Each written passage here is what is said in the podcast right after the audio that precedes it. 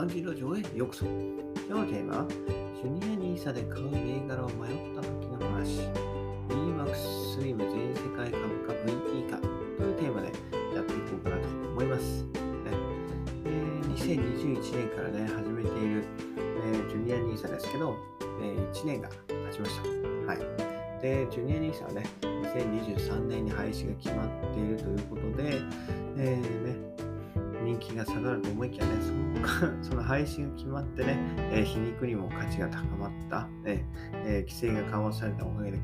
価値が高まったということで、え世間ではね、さらに解説数が伸びているといったところで、え我が家もね、その流れに乗るため、え去年ね、子供生まれた時に解説しました。で、えそこでね、じゃあどれに投資をするんだよっていったところで、私の考えを話していこうかなと思います。はい。でえー、私のね、ジュニア NISA の使い道は、えー、子供の学費と、えー、いうふうに決めてます。まあ、皆さんほとんどがね、子供の学費、要は大学の時のね、学費に充てるんじゃないかなと思うんですけど、まあ、そうなると、まあ、要は言うにはね、10年、15年先の話といったところで、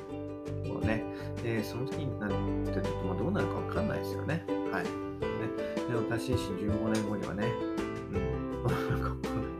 サラリーマンやってないかもしれないし、はい。ね。もしかしたら副業で大きく稼げてるかもしれないし、ね。もしかしたら日本に住んでないかもしれないしっていうところで、何が起こるか起こらない。はい。もしかしたら何も起こらないかもしれないからね。まあまあ、サラリーマンもしかしたら今の会社にずっといっちゃうかもしれないっていうところで、うん。でこの 10, 10年、15年の間には取り崩さない。要は長期での運用といったところでは、えー、分散投資がね、一番いいのかなというふうに思います。はい。で、えー、やっぱ世界中にね、投資できるのがいいと思うんですよね。えー、米国株でもいいと思うんですけど、米国株に一極集中するよりは、10年、15年考えた時にやっぱりね、全世界株に投資するのが一番いいのかな、最適解の一つになるのかなといったところで、えー、ね、EMAX3 全世界株式か、まあ、VT かっていうところですよね。ヴァンガード、トータルワールドストック ETF。ね、この2つが、えー、一番ポピュラーかなと思います。は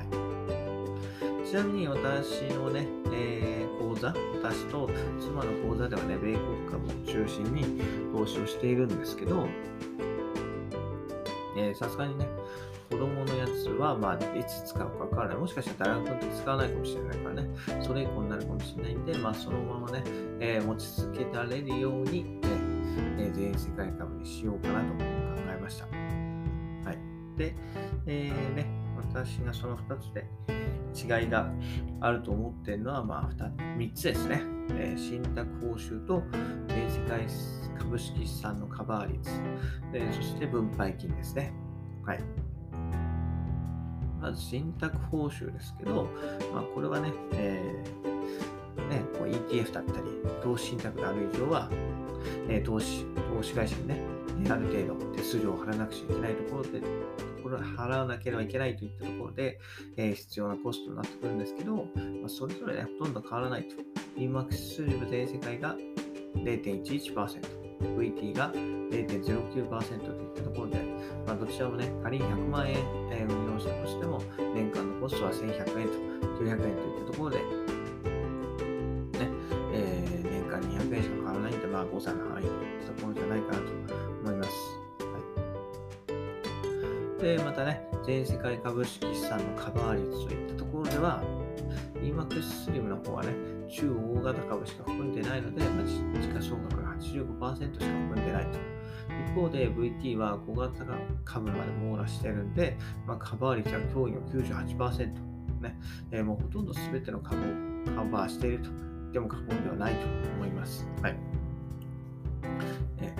ー、なので、まあ、カバー率でいけば、小型株を含んだ VT の方が、えー、上といったところですね。で、違い3つ目は分配金のありなしとところで、EMAX3 は投資信託なんで分配金がないんですよね。はい。一方で VT はま少しだけの分配金があるといったところで、えー、私はね、分配金があった方がね、こう子供の株式資産の勉強にもなるかなと思いますので、私は分配金がある VT を選んでいます。はい。ということでね、今日のまとめなんですけど、ね、ジュニア NISA はまあ子供のためのお金であってね、えー、資金地とも多くの方にとって、まあ、共通かなというふうに思ってますね。学業、ね、あの大学受験だったりといったところで、はい、その費用に充てられるんじゃないかなと。で、そういうそういうふうにね、ある程度お金の使用用途が決まってるといったところでは、できる限りギャンブル要素を排除して、広くね、資産の成長を、えー、取りこぼさずに享受したいといったところじゃないでしょうか。まあ、その今日紹介した2つ、EMAX Slim と VT ね、いずれにしても世界の株式の80%をカバーしているので、まあ、ほとんど違いはないと。ね、かつ信託報酬も最低水準ですので、えー、ね、皆さん好きで使い分けてもいいのかなと思いますね。はい、私はその中でカバー率が高い、かつ分配金がもらえるといったところで VT の方を買っていますね。はい、でちなみにね、これらはね、私が解説した当時は、楽天証券のジュニア NISA 講座では投資ができなかったんですよね。なので、私は SBI、子供のだけ SBI 証券でのみ解説して、えー、ジュニア NISA に投資をしています。メインはね、私と妻の口座は、えー、どちらも楽天証券で運用していますので、まあ、ちょっとね、使いにくい、うん、まあ、やっぱ慣れてないところもあるんでね、はい、使いにくさはあるものの、まあ、そんなにね、えー、毎月毎月、まあ、それは毎日毎日見るものでもないんで、まあ、ね、そこはいいかなというふうに割り切っています。はい。といったところでね、はい。えー、ね、子供のお金、ね、貯金もいいんだけど、貯金だと増えないですからね、増えないんで、少しでも増えるようなところに、えー、富士山を振り向けていくのはいかがでしょうかと。ところで今日はね、えー、ジュニア NISA で買う銘柄を迷った時の話といったところで、EMAX 3の全話しさせていただきました。それではまた明日、バイバイ !Have a nice day!